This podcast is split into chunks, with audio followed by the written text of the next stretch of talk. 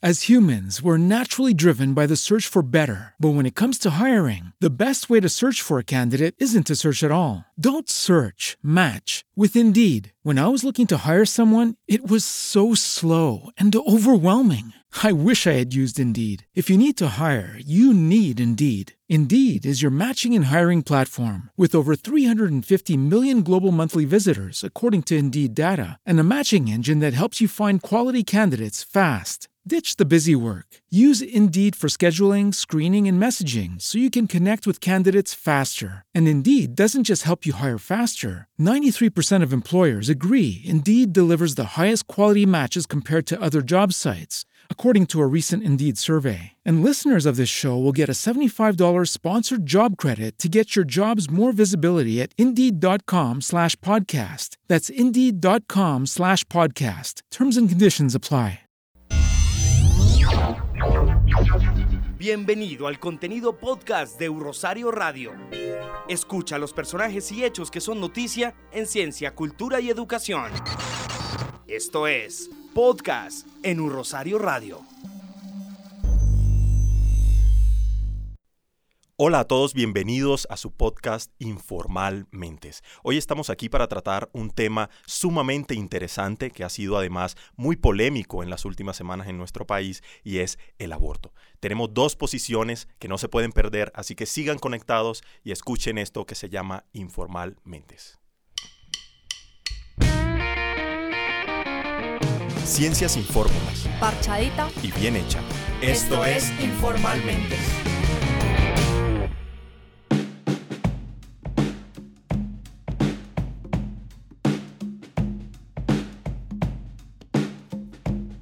Para abordar este tema desde todos los ángulos tenemos datos y jurisprudencia.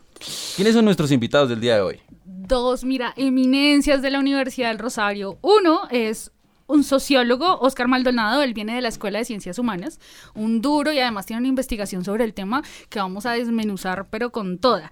Y eh, al otro lado estaba María Camila Correa, ella es abogada y es profesora nuestra también de la Universidad del Rosario de, de la Facultad de Jurisprudencia. Para comenzar con este podcast vamos a conocer un poco más a nuestros invitados. Eh, Oscar, cuéntanos un poquito más sobre ti. Eh, bueno, primero muchas gracias por la invitación. Eh, bueno, soy sociólogo, mi área de trabajo son los estudios sociales de la ciencia y la tecnología y me interesan mucho los temas en relación a biomedicina. Y en el marco de los temas biomédicos he tenido la oportunidad de seguir las controversias sobre aborto en el país. Y al otro lado de la mesa tenemos a María Camila Correa, ella es abogada. Cuéntanos un poquitico más también a nuestros ciberescuchas. Pues yo soy ah, profesora de la Facultad de Jurisprudencia de aquí de la Universidad del Rosario, abogada especializada en Derecho Penal y me he dedicado también a trabajar temas de las relaciones entre las mujeres y el derecho penal. Y ahí es donde eh, he trabajado y he estado cerca de los temas de aborto que están tan actuales a hoy. Creo que sería pertinente saber cómo iniciaron en abordando el tema del aborto, cuáles son las experiencias que han tenido pues yo eh, me inicié, por decirlo así, en el tema de aborto cuando estaba en la universidad. Colaboré con lo que se denominó en ese momento el proyecto LAICA, que fue el que llevó a la despenalización de las tres causales y a través de la C355 del 2006.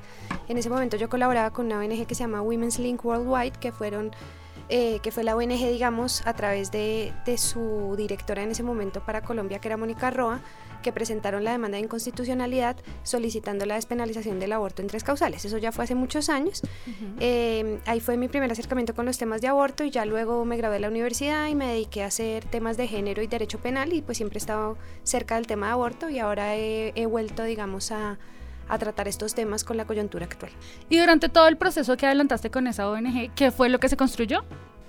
Lo que hizo la ONG fue la redacción de la demanda que solicitaba la inconstitucionalidad del artículo 122 del Código Penal en las situaciones que configuran las tres causales que son cuando haya riesgo para la vida o la salud de la madre, cuando haya malformaciones incompatibles con la vida extrauterina o cuando el embarazo sea fruto de acceso carnal violento, fecundación artificial, eh, inseminación artificial no, con, no consentida o transferencia de óvulo no consentida. Entonces lo que se hizo desde la ONG Women's Link en ese momento fue redactar la demanda de inconstitucionalidad y presentarla ante la Corte Constitucional. Con base en esa demanda es que la Corte decidió despenalizar el aborto en esas tres causales mencionadas. Ah, Oscar, ¿y de dónde nace este interés por investigar el aborto? Eh, bueno, mi, mi interés en el aborto también coincide con cuando pues la Corte Constitucional eh, promulga la sentencia C-355-2006. En ese tiempo estaba terminando mi pregrado en Sociología y estaba empezando mis estudios de maestría y me pareció que era un hito, digamos, en, en muchos aspectos. Uno, eh, respecto a los eh, derechos sexuales y reproductivos en una sociedad tan conservadora que aún, a pesar digamos de ciertos cambios culturales sigue siendo una sociedad conservadora este era un hito digamos marcando eh, una nueva tendencia respecto a la forma como el Estado se comporta frente a la salud de las mujeres. Pero en un sentido más general me interesaba mucho la sentencia en sí misma. Entonces mi primer trabajo de análisis fue un análisis muy detallado de la, de la sentencia C355 como un texto en el que confluyen dos tipos de saber experto. El saber jurídico eh, y los saberes médicos y cómo digamos la complejidad de entrelazar ambos, ambos saberes eh, y pues que nos cuenta un poco, eh, es un inicio de algo más general que se denomina las políticas de la vida, que es el tema que en general, del tema al que hago investigación. ¿Y actualmente entonces qué es lo que está pasando con el aborto en Colombia? Pues actualmente lo que está sucediendo es que el año pasado, una abogada interpuso otra demanda de constitucionalidad ante la Corte Constitucional solicitando que se volviera a penalizar el aborto incluso en las causales que ya están despenalizadas. Eh, se surtió, digamos, el proceso constitucional interno en la Corte y eh, estos últimos días ha estado sobre la mesa el tema porque el magistrado ponente, que es el magistrado Alejandro Linares, ya pasó la ponencia. ¿Qué es la ponencia? La ponencia es como la base de lo que será la futura sentencia y sobre lo que tendrán que votar los otros magistrados y magistradas. Pasó la ponencia eh, proponiendo no solamente mantener las causales, sino que se despenalice el aborto hasta la semana 16 de gestación, es decir, que dentro de las primeras 16 semanas las mujeres serían libres de decidir sobre si continuar con el embarazo o no, y luego de esas 16 semanas lo que sucedería es que seguirían aplicando las tres causales. Eh, la controversia está ahí, el aborto siempre ha generado controversia, es un tema que no tiene posiciones intermedias, son posiciones de sí y no, y lo que ha generado la, controversia estos días pues es precisamente ese proceso, que se, ese proceso que se está surtiendo en la Corte Constitucional. Lo que causa curiosidad en este tema o en este punto, y esta pregunta va enfocada a María Camila, es que ¿cómo es la responsabilidad de los terceros en, en esta interrupción voluntaria del embarazo? Eso que tú dices es, es muy importante porque en efecto las tres causales lo que, digamos, lo que se requiere para su reconocimiento es bien sea eh, un dictamen médico o una denuncia. Eso implica que la mujer necesita, por decirlo de algún modo, el apoyo de un tercero para acceder a la interrupción voluntaria del embarazo. El sistema por causales genera, eh, así, pues, le ha generado muchas trabas a las mujeres, no solamente por eso, sino digamos que en las mm, que las entidades prestadoras de salud, bien sean públicas o privadas, también le ponen muchas trabas a las mujeres para la realización de las intervenciones voluntarias del embarazo, etcétera. ¿Qué pasaría con una despenalización hasta la semana 16? Que se estaría respetando en todo sentido la autonomía de la mujer y el derecho a decidir sobre su cuerpo. ¿Será que en Colombia los jóvenes tienen solo estas dos posturas? Bueno, para averiguarlo salimos a las calles a preguntarles y esto fue lo que encontramos. ¿Qué dice el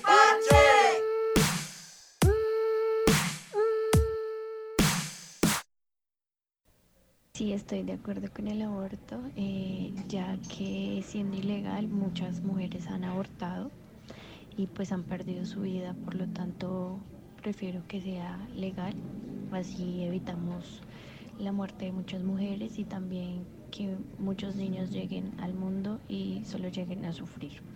Sí estoy de acuerdo porque soy hombre y no tengo útero para decidir sobre qué hacer o no con el cuerpo de una mujer. Estoy a favor del aborto y me parece un absurdo lo que quieren hacer al penalizar a las mujeres que quieren tomar decisión sobre su cuerpo. Síganos en redes sociales como U Rosario Radio y con el hashtag Informalmentes. Todos los jóvenes tienen una gran preocupación por la vida de la mujer, de las mujeres que están abortando. Oscar, ¿desde cuándo estamos hablando del tema y cuáles son las cifras? Eh, vale, no. Quisiera, eh, antes, digamos, de, aterrizar en las cifras, señalar que efectivamente, como usted señala, Eh, más allá de las coyunturas, el asunto del aborto pues ha estado presente en distintos grupos humanos. Hay, un sociólogo que se llama Luke Boltanski, él publicó un libro que se llama Sociología del Engendramiento, donde hace una revisión de la literatura etnológica, antropológica, eh, mostrando que en sociedades, digamos, eh, no occidentales e incluso en distintas etapas históricas del desarrollo occidental, el aborto es una práctica común. Es una práctica que sí tiene, digamos, un, un, velo de, de tabú y un velo, digamos, de, de controversia, especialmente en las sociedades modernas, pero que es una práctica constante, o sea, independientemente de, del desarrollo, no sé, algunas personas lo, vinculan a la secularización, a fenómenos como ese, eh, es un asunto que siempre ha estado ahí presente. Eh, bueno, partiendo de ese punto de vista, entonces eh, mi interés en las cifras del aborto también están muy vinculados a las sentencias C355. En ese momento, los grupos de mujeres y muchos grupos que promueven la salud sexual y reproductiva hacen una estrategia que me parece que fue muy adecuada para ese momento, que fue presentar el aborto como un, salud, como un problema de salud pública. Sí, que en realidad la prohibición sobre aborto, más allá del debate moral, eh, impacta la salud pública. ¿Por qué? Porque abortos inseguros significan una mayor mortalidad materna, significa una mayor carga sobre la salud y la vida de las mujeres y que eh, pues estamos hablando casi de 400 mil abortos al año, que fue la cifra que, que, para esa época se construyó y que es una cifra que se ha mantenido relativamente estable. entonces, esa fue la primera forma y ese fue mi primer interés. Entonces, el papel que tuvo este número en específico eh, para mover un debate que si se hubiera quedado en el punto de vista únicamente moral, hubiera quedado completamente estancado. O sea, como decía María Camila, este es un tema de blanco y negro, es un tema de absolutos.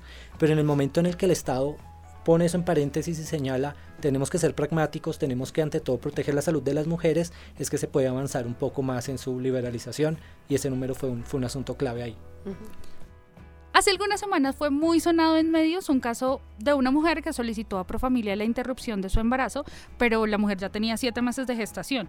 El caso dio muchísimo de qué hablar, pero eso nos hace como preguntarnos, bueno, ¿y cómo son las leyes y los tiempos límites para abortar en otros países? Pues digamos, en primer lugar, ese caso al que hace referencia creo que es lo que demuestra que si hay una despenalización en un plazo razonable, bien sea 12 o 16 semanas, pues evitaríamos que, se dieran esos casos como, el que hacías mención.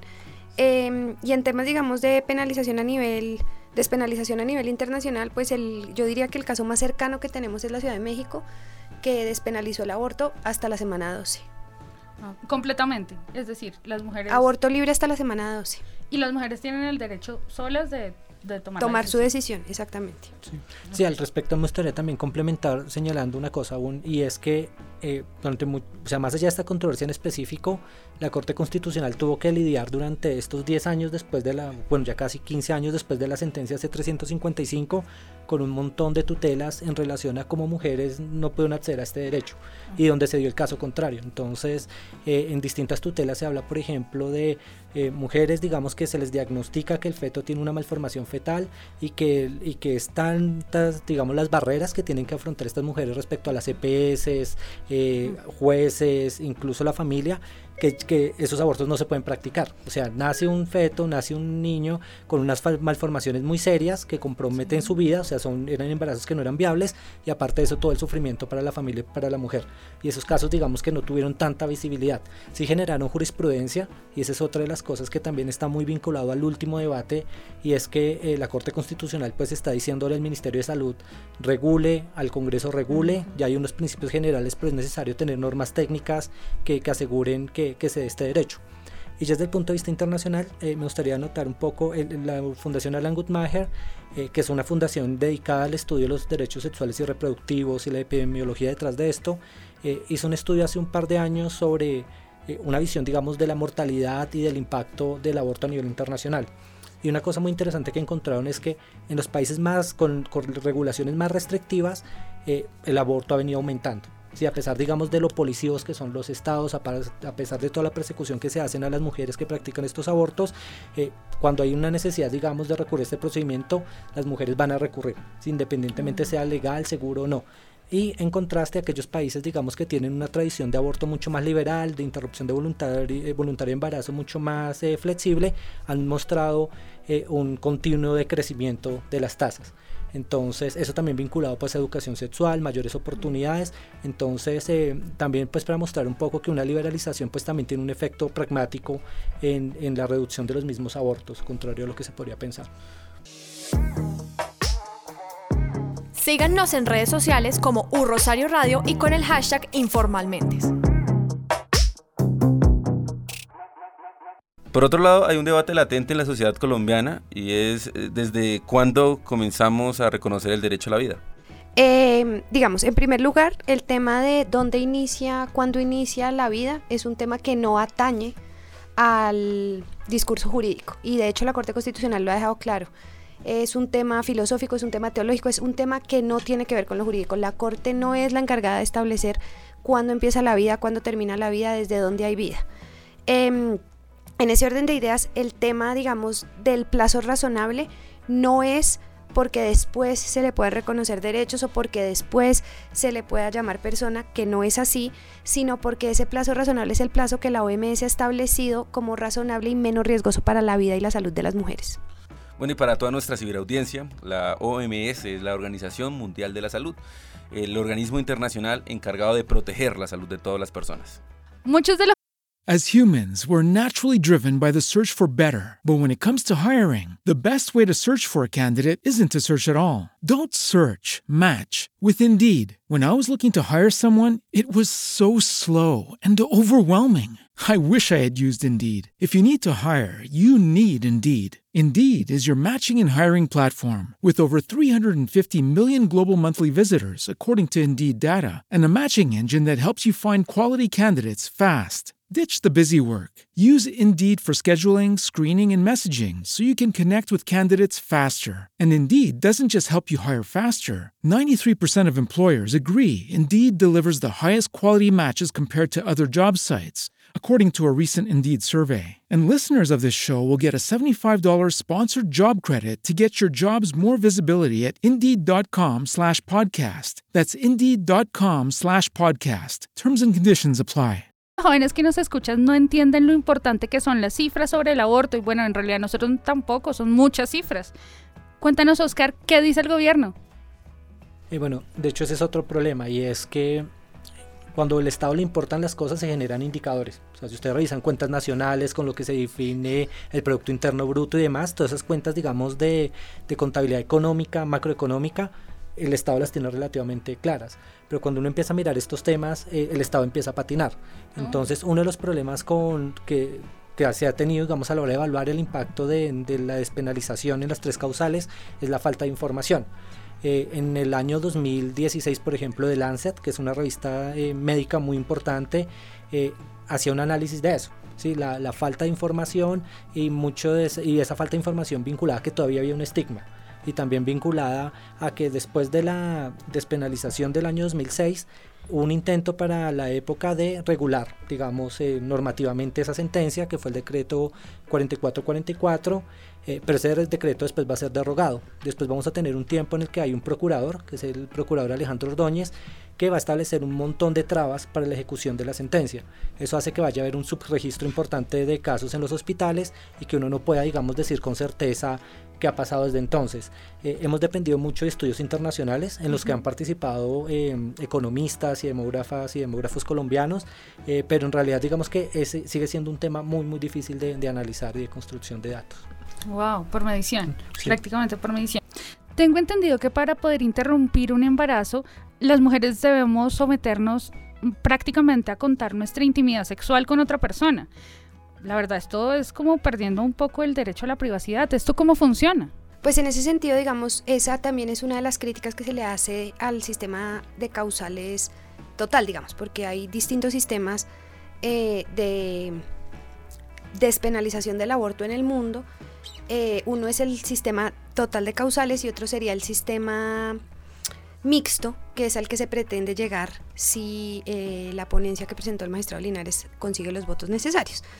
El sistema de causales, no solamente como decía eh, el, profesor Oscar, plantea muchas barreras y lo que adelantaba aquí eh, nuestro conductor, que normalmente la, la, decisión no está tanto en las mujeres, sino que depende de un dictamen médico, una denuncia, etcétera. Siempre hay como una tercerización de la decisión.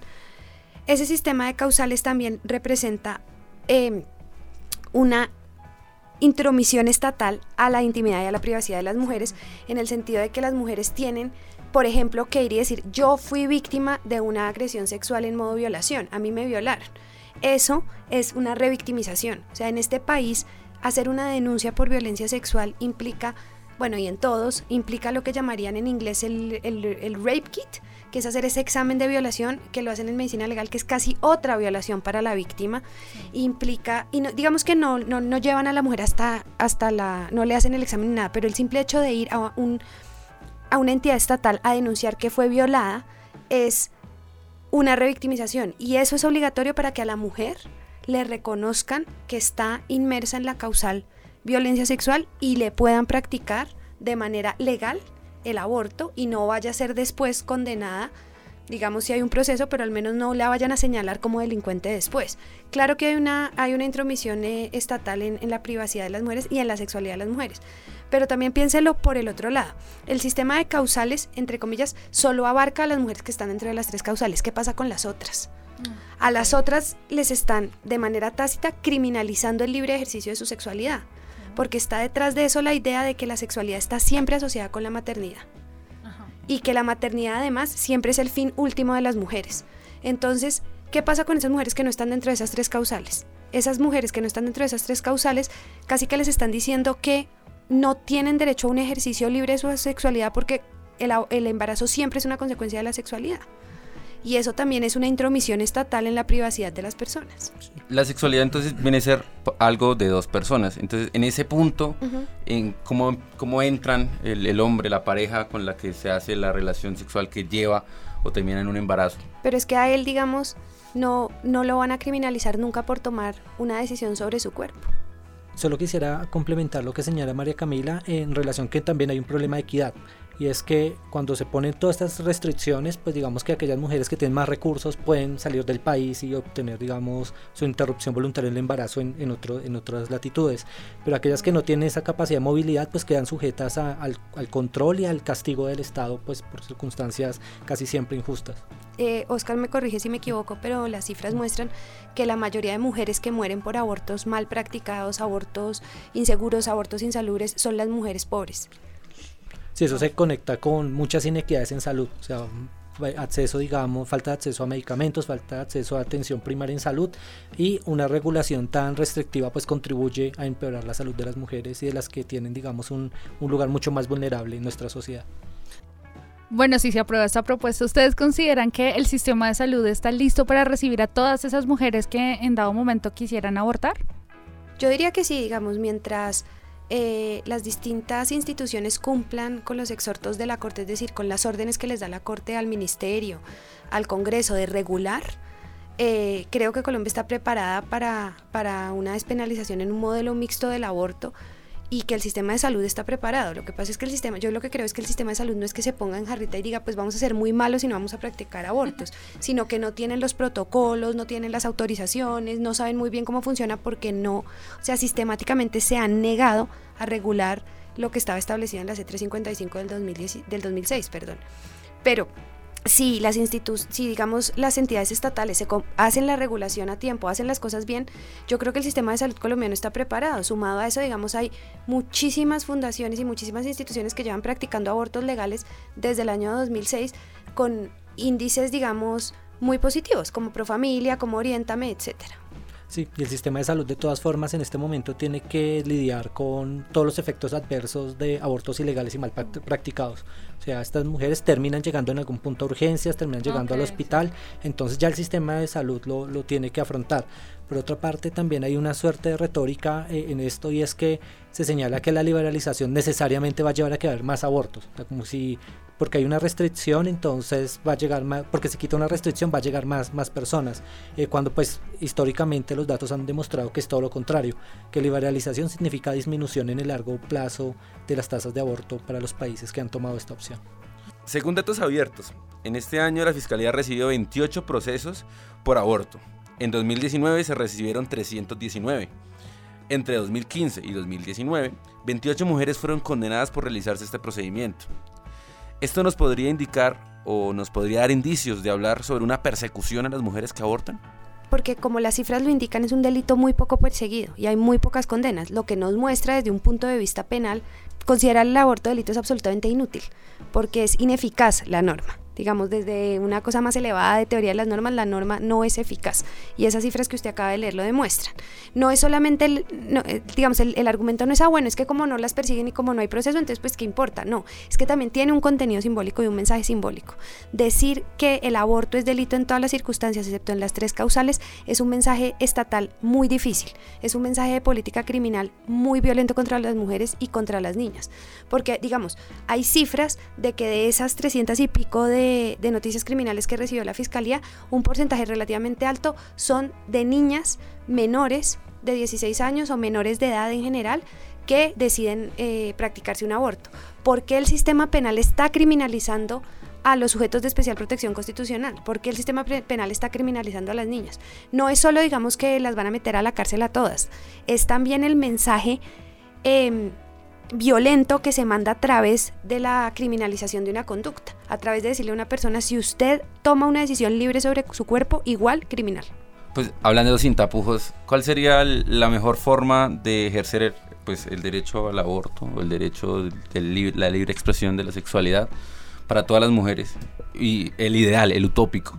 Pues el utópico es, es despenalización total, es que el aborto salga del Código Penal, que el aborto deje de ser un problema del derecho penal y se vuelva un problema, como lo adelantaba Oscar, de salud pública, que sea el Estado el que entre a regular las condiciones en las que se deben realizar los abortos, siguiendo, digamos, las recomendaciones de la Organización Mundial de la Salud, eh, realizando abortos, no, no poniendo barreras y realizando abortos hasta el límite que considera menos peligroso o más eh, bueno, menos peligroso para la vida y la salud de las mujeres.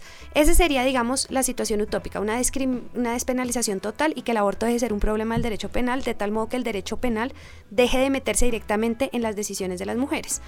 Sin embargo, digamos, es como considero yo, como eh, lo acabas de decir, una situación absolutamente utópica. Entonces creo que lo más respetuoso con los derechos de las mujeres o lo menos invasivo con los derechos de las mujeres en este momento sería un sistema mixto de despenalización en un plazo razonable, bien sean 12 o 16 semanas, como propone el magistrado Linares, y luego un sistema de causales. Sí, de acuerdo. Y, pensar, digamos, la interrupción voluntaria del embarazo dentro de un contexto mucho más amplio de política pública, que es política en derechos sexuales y reproductivos, donde viene aunado a estrategias claras de educación sexual, también, digamos, suministro de contraceptivos y también oportunidades para los jóvenes y, especialmente para las mujeres, donde, digamos, cuando, se ve de forma más holística y no se ve únicamente como un procedimiento que está altamente moralizado y que hay que prohibir y demás, eh, finalmente, pues, eh, tiene mayor éxito tanto la expresión de los derechos individuales como los beneficios sociales de, liberalizar este tipo de, procedimientos. Pere, pere, pere. la más despacio. Pero bueno, pere, pere, pere, pere. Vamos a dejar claro cuáles son los tres puntos, las tres causales que despenalizan el aborto en Colombia. Vale, actualmente el aborto no es delito cuando el embarazo que se va a interrumpir representa un grave peligro para la salud o la vida de la mujer gestante, cuando hay malformaciones del feto incompatibles con la vida extrauterina o cuando el embarazo es producto de un acceso carnal violento, es decir, violación, cuando es producto de una inseminación artificial no consentida o de una transferencia de óvulo no consentida por la mujer. Esas son las tres causales en las que el aborto no es delito en este momento en Colombia. El resto sigue siendo criminalizado. ¿Qué es lo que podría pasar? Que haya una despenalización, es decir, que haya aborto libre, que cualquier mujer que quiera abortar pueda hacerlo sin ser considerada delincuente, sin ser eventualmente perseguida penalmente hasta la semana 16, es lo que propone la ponencia del magistrado Linares, y luego de eso seguir con el sistema de causales, es decir, después de la semana 16 sí se tiene que entrar a probar que la mujer está inmersa en un sistema, en cualquiera de las tres causales antes mencionadas. Pero actualmente eh, tenemos las tres causales de la sentencia C355, que fue las que mencioné anteriormente. Y antes de terminar, queremos averiguar algo muy importante y es saber cuál es la tusa. Para nosotros en este programa la tusa es aquella, aquello que nos faltó en una investigación, esa tusa de investigación, eso que nos quedó el sin sabor, la embarradita, algo que nos faltó. Lo que te rompió el corazoncito, lo que quisiste investigar y no pudiste, la tusademia. Entonces hoy queremos preguntarle a Oscar, Oscar, ¿cuál fue tu tusa en investigación? Respecto a este tema, eh, la falta de datos precisamente. O sea, cuando uno ya quiere seguir en detalle, eh, por ejemplo, construir mapas regionales o tener como cifras mucho más claras del fenómeno, pues eh, es elusivo y los, y los datos que empiezan a, surgir, pues surgen casi con, con, gancho. Entonces son derechos de petición al Ministerio de, de Salud, trabajo de periodistas investigativos, entonces hay, hay muy pocos datos al, al, al, final del día. Y ahora para María Camila, ¿cuál es su tusa investigativa en este momento? La ausencia, digamos, Oscar hablaba de ausencia de datos, yo, yo, yo hablo de ausencia de información, ausencia de literatura que ponga más a dialogar eh, el discurso feminista con el derecho penal. ¿Y qué faltaría para que esas tusas se puedan resolver? Pues yo en mi, en mi caso, digamos, que haya más mujeres interesadas en, en, el derecho penal y en los temas de género, que creo que, que hay, hay, hay conmigo, pocas. Eh, y también que los penalistas, los hombres penalistas empiecen a interesar por los temas de género, empiecen a ver que hay una relación entre el derecho penal, que el derecho penal ha tratado de cierta manera discriminatoria a las mujeres a lo largo de la historia y que empiecen a producir literatura con eso.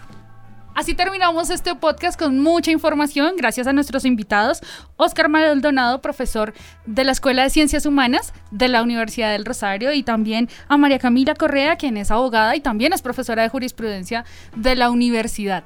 Informalmente es una iniciativa de la Dirección de Investigación e Innovación y la Escuela de Ciencias Humanas, con la emisora U Rosario Radio. A todos muchas gracias por conectarse con nosotros. Los esperamos en una próxima ocasión. Recuerden que estuvieron con Laura González y Luis Carlos Mayorga. Los esperamos en la próxima, en Informalmente.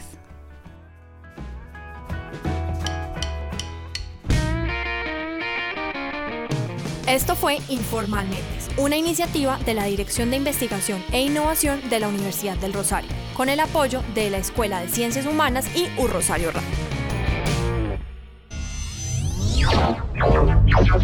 Esto es Podcast en U Rosario Radio.